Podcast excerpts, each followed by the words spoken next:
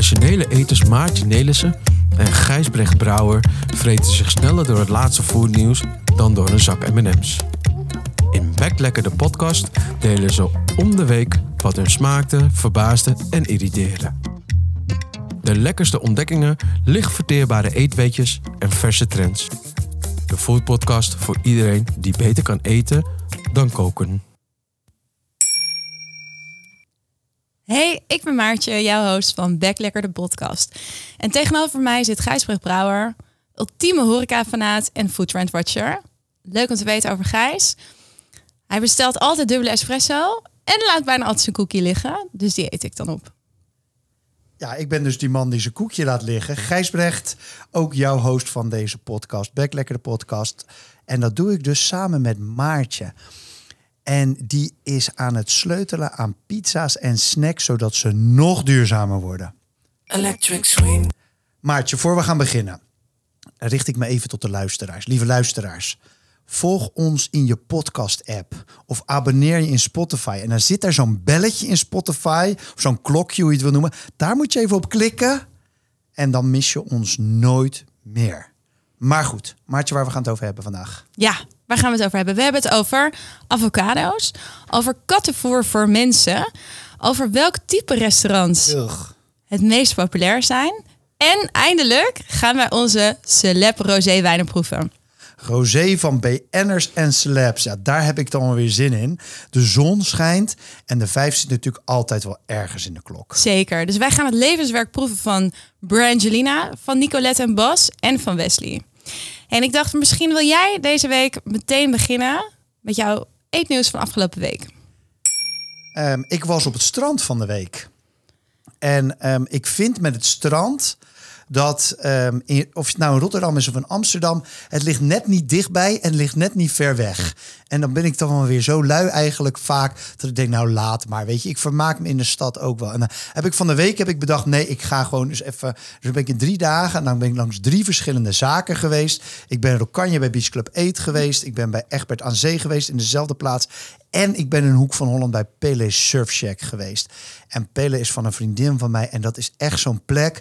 Ja, het, het is een cliché, maar als je er zit, dan ben je gewoon op vakantie. Er lopen dan allemaal van die, ja, net een beetje alternatieve. Het deed niet voor niks Surf Shack. Zit ook op het sportstrandje daar in hoek van. Een beetje van die alternatieve surfachtige mensen lopen daar. Allemaal net een beetje te mooi, zeg maar. Maar wel nog oprecht. En dan eet je daar. En zij is de eerste, Charlotte heet ze. De eerste die dus een compleet vegan strandtent in Nederland heeft geopend. En je zou Oeh. zeggen, mensen willen op het strand eigenlijk alleen maar friet en kroketten. Ja. Maar dat weet zij helemaal te hacken. En je zit daar dus waanzinnig goed te eten. Ik had bijvoorbeeld tempeh met pindasaus. Gewoon een heel klassiek eigenlijk, nou ja, soort van Satéetje? Indonesisch ja, gerechtje. Het was echt top, top, top. Wauw, klinkt goed. Ja, jij was zo enthousiast dat ik even ging spieken op de menukaart. En ik zag iets heel origineels. Een patatje vrede. Met pindasaus, eitjes en gegatineerde kokos. Dus ik dacht, misschien moeten wij een keer terug. Maar jij en ik zijn natuurlijk vorige week een hele dag met elkaar gaan eten. Oh my god, ik zat zo vol aan het einde. Want wij gingen op pad voor de Entree Awards, waar we samen jury van, eh, van zijn. En ik dacht, het wel echt leuk om even met onze luisteraars een van die highlights te delen. Ja, wij waren dus, we kunnen er niet al te veel over zeggen, maar we waren de hele dag in Amsterdam op pad. Ehm, wat vond jij dan de lekkerste? Nou, ik was zwaar onder de indruk van eh, Café Beur.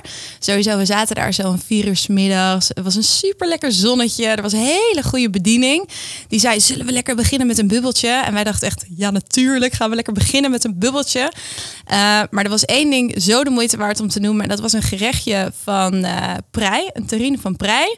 Met gefermenteerde eidooier en echt een enorme kwak goddelijke mayo. En ik dacht, dit, dit was gewoon voorspel. Dus ik ga snel terug met mijn eigen vent. Ik vond, ik vond Dan ga je echt, het afmaken. En dan ga ik het afmaken. Ik vond het echt gek.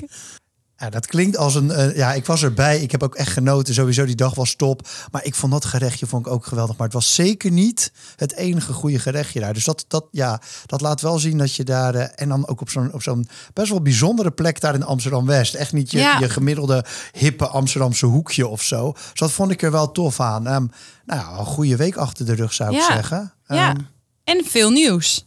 Heel veel nieuws. Trap jij hem af? Tijd voor foodnieuws. Laat ik hem aftrappen. Ja, Het eerste item, we hadden natuurlijk al een beetje zitten teasen, gaat over avocado's. En dat is echt waanzinnig, want eh, ik heb twee compleet tegengestelde verhalen. De een uit Chili en de ander uit Australië. Neem In ons mee. In Australië is er een avocado launch. Dus geen avalanche, maar een avalanche, zeg maar. Dus ze hebben ze zoveel avocado's op dit moment... dat eh, wij, wij, hebben natuurlijk, eh, wij lezen natuurlijk geregeld de Vice, jij en ik samen. Staat daar, Australia is begging people to eat more avocado toast. Ja, ze hebben daar dus, dat is allemaal supply chain gedoe, is dat. Australië is natuurlijk echt last van. Die is natuurlijk op dat eiland daar, dus bla bla bla. Ze hebben, en ze maken zelf gewoon goede avocado's daar, gewoon in Australië. Die exporteren ze normaal, maar nu dus niet. Allemaal Ja, er zijn dus grote overschotten. En wat is er in Chili aan de hand? Nou, in Chili, dat is echt een, dus een heel lang verhaal, moeten we het andere keer nog een keer over hebben. Maar in Chili zijn ze de hele grondwet aan het herschrijven om ervoor te zorgen dat alles wat in de jaren 70 misgegaan is, toen is alles geprivatiseerd, om dat weer terug te brengen. Want daar zijn hele, ehm, hele volkeren die geen, geen toegang tot water hebben. En waar gaat dat water naartoe, denk je? Naar die avocado's Naar natuurlijk. de ja. avocado's. Dus Ja. daar zeggen ze eigenlijk van, kunnen we niet minder avocado's nemen? Dus eh, ja, eh, eh, de, de avocado is natuurlijk de ultieme hipstervrucht. Hè? Het Ja. is geen, geen groente, maar het is fruit. Ja. Ehm, maar we hebben het idee dat door die enorme groei... dat we toch een beetje de, mag hem maken? We de zure vruchten ervan plukken. Oei, jij mag dat. hey, en eh, Ron Simpson kennen we beide goed. Ron is eh, oprichter van de Avocado Show. Eh, heeft de man toch ook wel... De beste man heeft de avocado's in Nederland nog wat meer gehyped dan het al gehyped was. Hij heeft inmiddels 11 vestigingen van, eh, van de avocado restaurants. En hij serveert daar dagelijks ruim of ongeveer 3000 avocados per dag. Echt veel. En ik dacht, laten we even naar Ron luisteren. Want eh, we hebben hem even gesproken. Hey, wat tof dat jullie even inchecken. Eh, inderdaad, de avocado heeft naast heel veel voordelen ook zeker wat uitdagingen als het gaat om duurzaamheid of watergebruik of verhalen rondom criminaliteit. Eh, hoe wij daarmee omgaan is eigenlijk door proberen de bigger picture te zien. Dat is in ons geval, ehm, willen we dat mensen avocados eten? Ja, want ze zijn super voedzaam.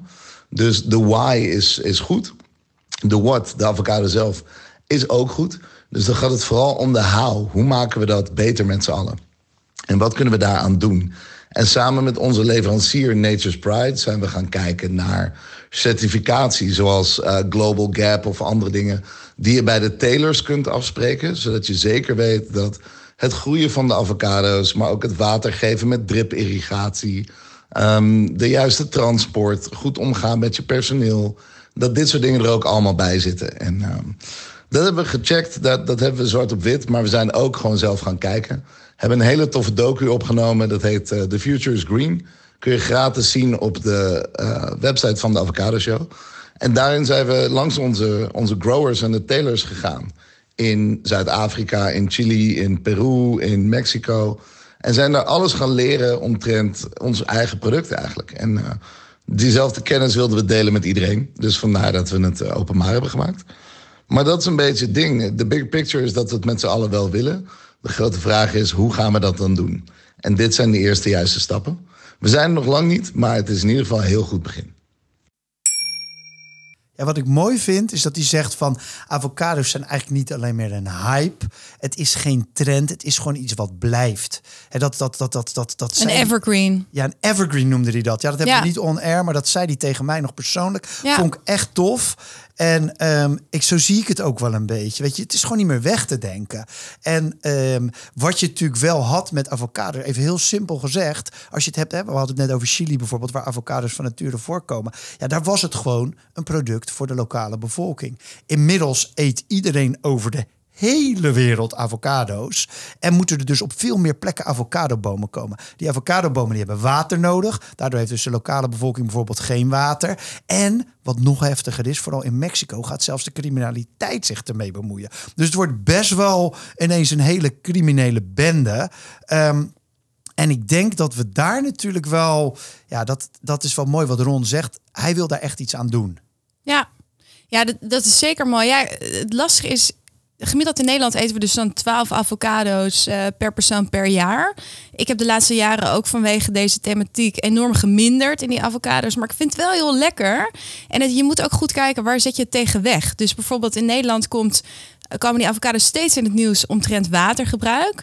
Maar ja, als ik het dan vergelijk met graan of een kilo rijst of een kilo kip, wat je daar aan water voor nodig hebt om dat te telen, dan denk ik, ja, volgens mij moeten we daar een beetje bij wegblijven. Maar ik denk wel, hè, mijn weerstand uh, naar willen weten waar het vandaan komt. Nou, dat is mooi dat Ron daar ook mee bezig is. En volgens mij moeten we daar wel wat mee.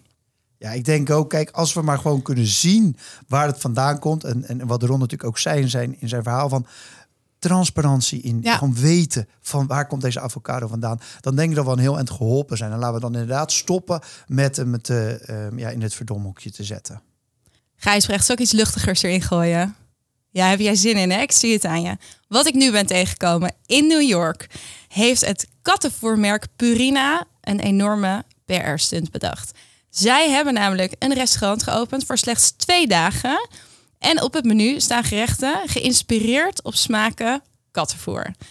Ik neem jou even mee. Uh, het restaurant heet Gatto Bianco bij Fancy Feast. Nou, Fancy Feast is het merk en Gatto Bianco is Italiaans voor witte kat. Uh, en wat het merk hier zelf over zegt, is zij zeggen: Food has the uh, power to connect us to others. En hun doel is voor de baasjes van katten, dus uh, dat die hun katten beter leren begrijpen door hun, hun katten eten. Dus dat gaan ze doen in dit restaurant, van smaak tot structuur. Nou, en wat serveren ze nou onder andere?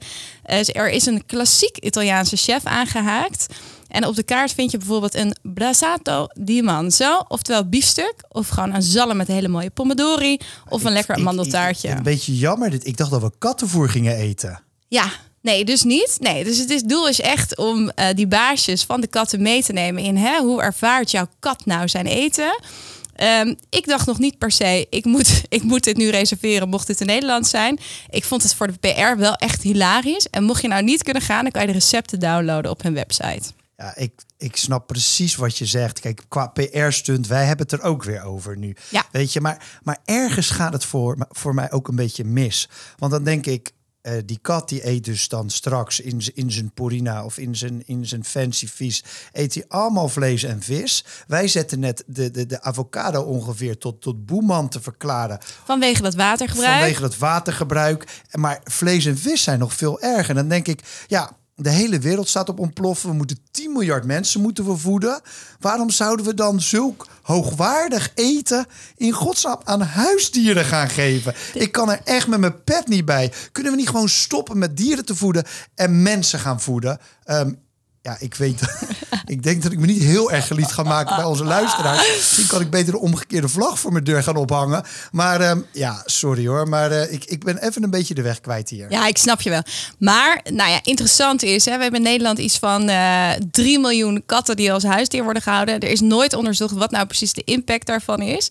Maar heel eerlijk, ja, ik kom niet aan iemand zijn huisdieren, weet je. Uh, geen politicus die uh, zich hier aan, uh, aan durft te wagen. En ik denk, ja, het zit ook wel een beetje in ons DNA, toch? Dat we onszelf mensen willen voeden en, en de dieren om ons heen. Ja, dus als we de veestapel al niet kunnen terugbrengen, dan zal de kattenstapel wel helemaal lastig worden. Um, misschien kunnen we die lieve beestjes gewoon voeden met plantaardig eten. Kunnen we niet die avocado's uit Australië halen om, uh, om onze katten te voeren? Als die per poot uh, vervoerd wordt misschien. Laten we maar gauw doorgaan naar, hè, want we hebben het over restaurants voor de kattenliefhebbers. Maar we hebben nog veel meer restaurantnieuws. Wist jij namelijk, of weet jij welk restauranttype het populairst is in Nederland?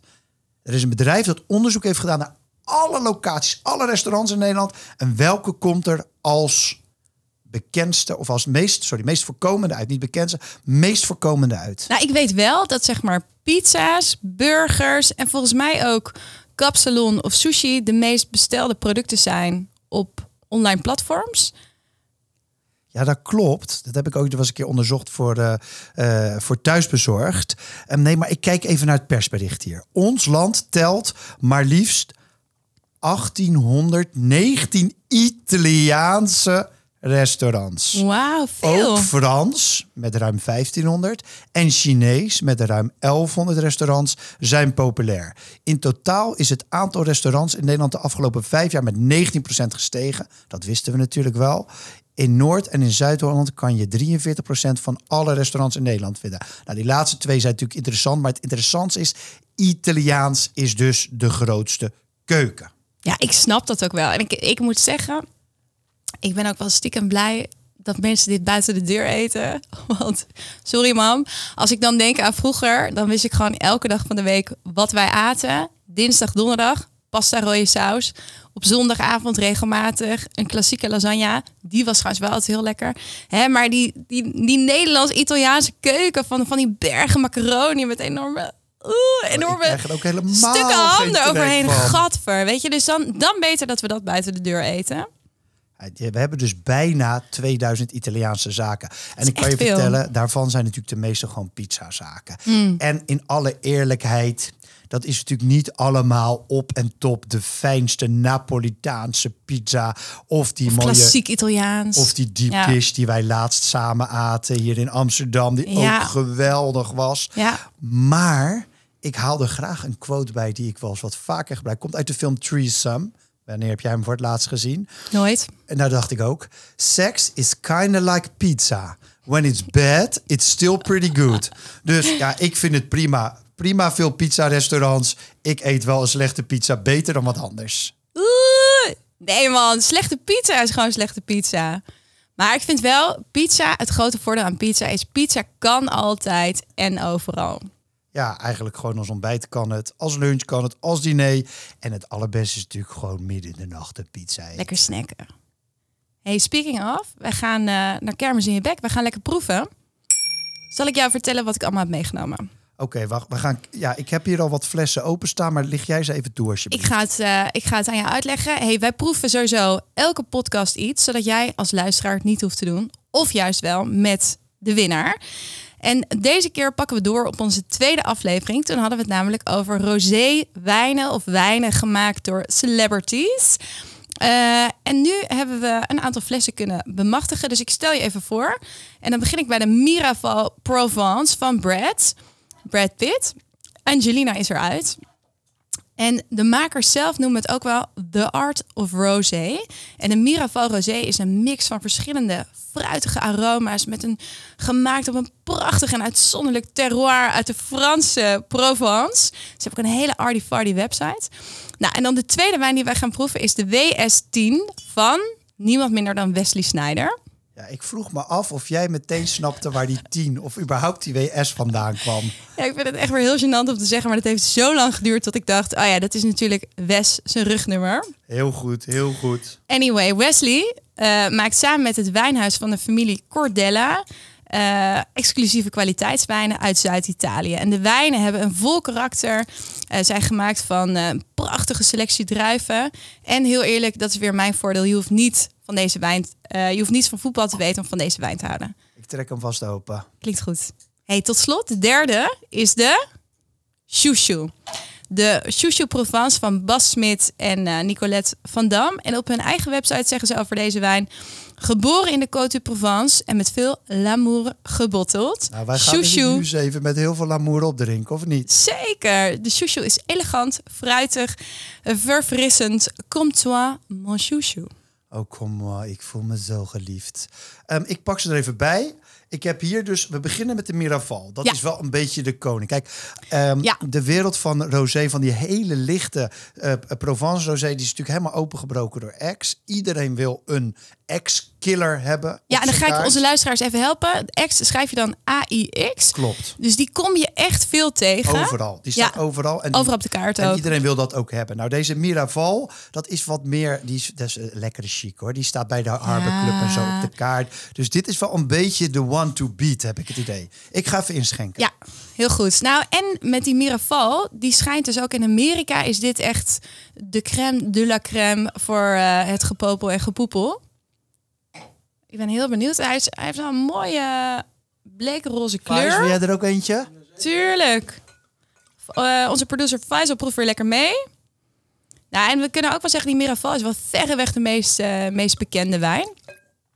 In ieder geval En, eh, wereldwijd, ja. Wereldwijd degene die al sowieso. wat langer bestaat. Hè? Wesley en, ehm, en de, onze liefste Amsterdamse, Amsterdamse zomerkoppel, koppel, die hebben pas recent gelanceerd.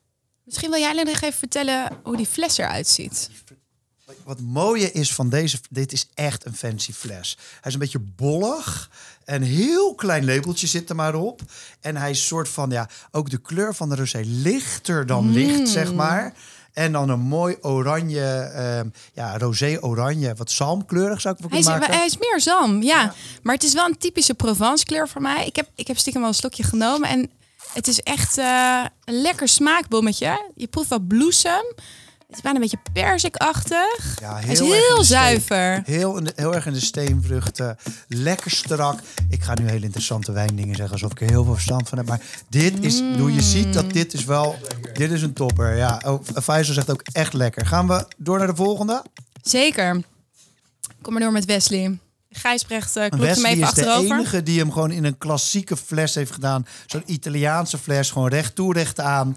En eh, we gaan hem nu gauw inschenken. Ja, deze wijn komt uit de Salento, Zuid-Italië. Oeh. Nou, er gebeurt al best veel in het glas. Je ziet er, nou, je ziet er echt een stuk, hij is een stuk rijker van kleur dan de eerste. Hij is echt wel diep, diep roze. Ook wel bijna een beetje oranje-achtig.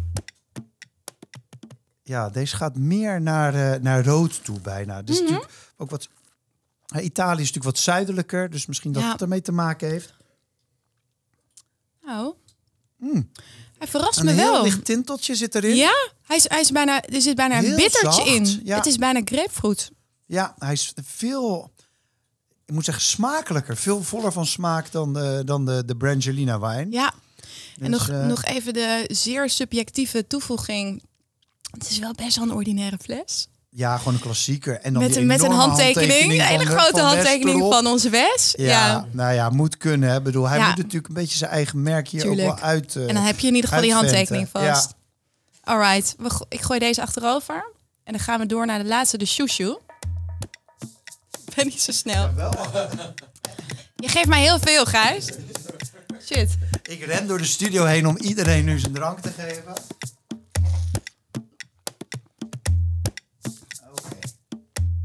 We zitten weer met dus de chouchou. Als, Ja. Ik hoorde zojuist nog dat hij als eerste boot door de, door de, ka- door de grachten mocht tijdens de, de, tijdens de, de Pride? tijdens de Pride, ja. Nou, de kleur zit een beetje tussen die eerste twee wijnen in, hè? Het is Oh ja. bijna alsof die kleur gematcht is met, eh, met de huisstijl. Dat zacht roze. Ook hier weer. Het is gewoon, ik vind hem veilig, maar zeker niet verkeerd. Ik zou hier wel gewoon op het terras of aan het strand vandoor kunnen drinken. Het is dus- echt een goede borrelwijn. Een mooi Ja. aperitief. Het- Hij is een stuk, hij is een stuk lichter en, en eh, sappiger en wat fruitiger dan de Wesley. Ja, sappig vind ik een goede. Deze is de sappigste van de drie. Qua, qua volgorde merk je wel, hè, die van, de, van Wesley zou je als laatste eh, moeten drinken als je dit thuis ook gaat doen. Want die heeft echt verreweg het meeste body, het meeste smaak. Ja, en ik vond die van de Miraval, dus die van Brangelina, vond ik de lichtste. Dat is eigenlijk, daar zou ik mee beginnen. Zeg, als het half elf was, hoe laat is het? Half twaalf. Dan moet je eigenlijk met die beginnen. Rietje erin en en dan gaan. tot een uur of vijf, Ja. dan zitten we bij Wesley, zeg maar. Heb- Gaan we cijfers geven? Ik wou net aan jou vragen, heb jij al een winnaar? Ik heb een hele duidelijke winnaar. Oh, spannend. Woehoe. Nou, ik moet eerlijk zeggen, ik vond die van Wesley het lekkerst. Echt waar? Ja, Ik kijk naar Faisal. Faisal, heb jij... eh, de Miraval, ja. Ik ga, ik ga even een lucht high fiveje naar Faisal doen. Ja, ik ben er helemaal. Voor five. mij is die Miraval echt een Ja. dikke vette winnaar. Ja. Zo vol van smaak, zonder dat het zo'n krachtpatser wordt. En ik zou hem, je kan hem goed drinken bij een mooi diner, maar ook als aperitief. Ja, gewoon van 12 tot 12. Gewoon, Ja, gewoon, lekker de hele door, dag. ja. Oké, ik leg het af tussen jullie. Geef mij die fles van, van Wesley maar mee. krijg jij die nemen jullie, mee. eh, dan nemen Gaan wij vechten, tweeën die vechten om de Miraval. Helemaal goed. hey, wat gaan we volgende keer proeven, Maartje? We gaan babyvoeding proeven. Dat je lijkt er me zin in? Echt geweldig. ja, we hebben sterrenbabyvoeding op de kop getikt. Dus we gaan even, eh, We gaan ervoor. even goed... eh, goed eh, Zeker. En waar kijk jij naar uit? Wat ga je de komende week doen? Waar ik naar uitkijk is, eh, ik heb een afspraak met Ariane. En dat is de ondernemer van het eerste True Price Café van de wereld. En dat zit in Breukelen. Nou, en waarom vind ik dit Lekker nou zo vet? Ja, best wel om de hoek. Ehm, True Price staat er eigenlijk voor dat we heel veel eh, kosten, wat in producten zit die we kopen of consumeren, dat we daar de niet de echte prijs van betalen en dat toekomstige generaties dat doen. En in dit café betaal je dus de echte prijs van wat een koffie of een frisdrankje of een theetje zou moeten kosten, inclusief de milieu-impact. Dus dat vind ik echt super vet. En ik ben heel benieuwd hoe ze het doen, want ik heb er ook gewoon heel veel vragen over. Nou, het is, het is, het is eigenlijk een soort eh, bijna accounting-principe. Ehm, ik, heb er wat, ik heb er wat over ingelezen en ingeluisterd. En het is dus niet alleen milieu, maar het kan dus ook arbeidsvoorwaarden Zeker. zijn. Het kan allerlei andere soort van secundaire impact zijn. En ik ben heel erg benieuwd van wat kost dan een koffie? Gaat het drie keer over de kop, twee Nee. keer over de kop? Dus Nee, daar kan ik al wel iets over zeggen. Nee, dus eh, bij een koffie zou je zeggen, gemiddeld zou je dan ongeveer 20% meer moeten betalen. En bij koffie en chocolade zit het dan vooral een eerlijker loon voor de boeren.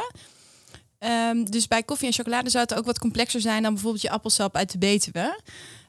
En alsnog ben ik gewoon wel heel benieuwd, ook omdat het me heel veel informatie lijkt. Maar goed, waar kijk jij naar uit? Ja, ja ik, ben, ik moet even een kleine ja, bekentenis doen. Ik heb echt een enorm hekel aan verjaardagen. Ja, en dan zeker zo'n ouderwetse Hollandse kringverjaardag. Daar heb ik dan helemaal niks mee. Dus meestal skip ik die ook. eh, tot grote ergernis van mijn familie en vrienden. En zelfs mijn beste vrienden denken van... ja, oh, is die er weer niet, weet je wel. Maar nu kreeg ik dus een van mijn beste maten... stuurde gewoon een appje door... waar die soort van zelf heel nonchalant op een stoel zat... met zijn handen over zijn buik. En toen zei hij funky hotdogs en champagne. En toen was ik denk... Deze verjaardag Jij dacht, ga ik ben erbij. meteen heen. Dus daar kijk ik enorm naar uit. Heerlijk, veel plezier. Dit was Backlekker de podcast vanuit Bunk in Amsterdam-Noord. Dank aan Gold Kimono voor deze lekkere tune en natuurlijk aan onze producer Faisal voor de productie. Vergeet niet ons even in de podcast-app te raten. En heb jij nog voetnieuws? Laat het ons weten via Instagram, Twitter of LinkedIn. En je vindt ons als je zoekt op Backlekker de podcast. Tot over twee weken. Twee weken. remedy. Feel that it makes you dance, it makes you sing. Transcends the ordinary things up in the igloo's all the way down to Beijing. Electric swing.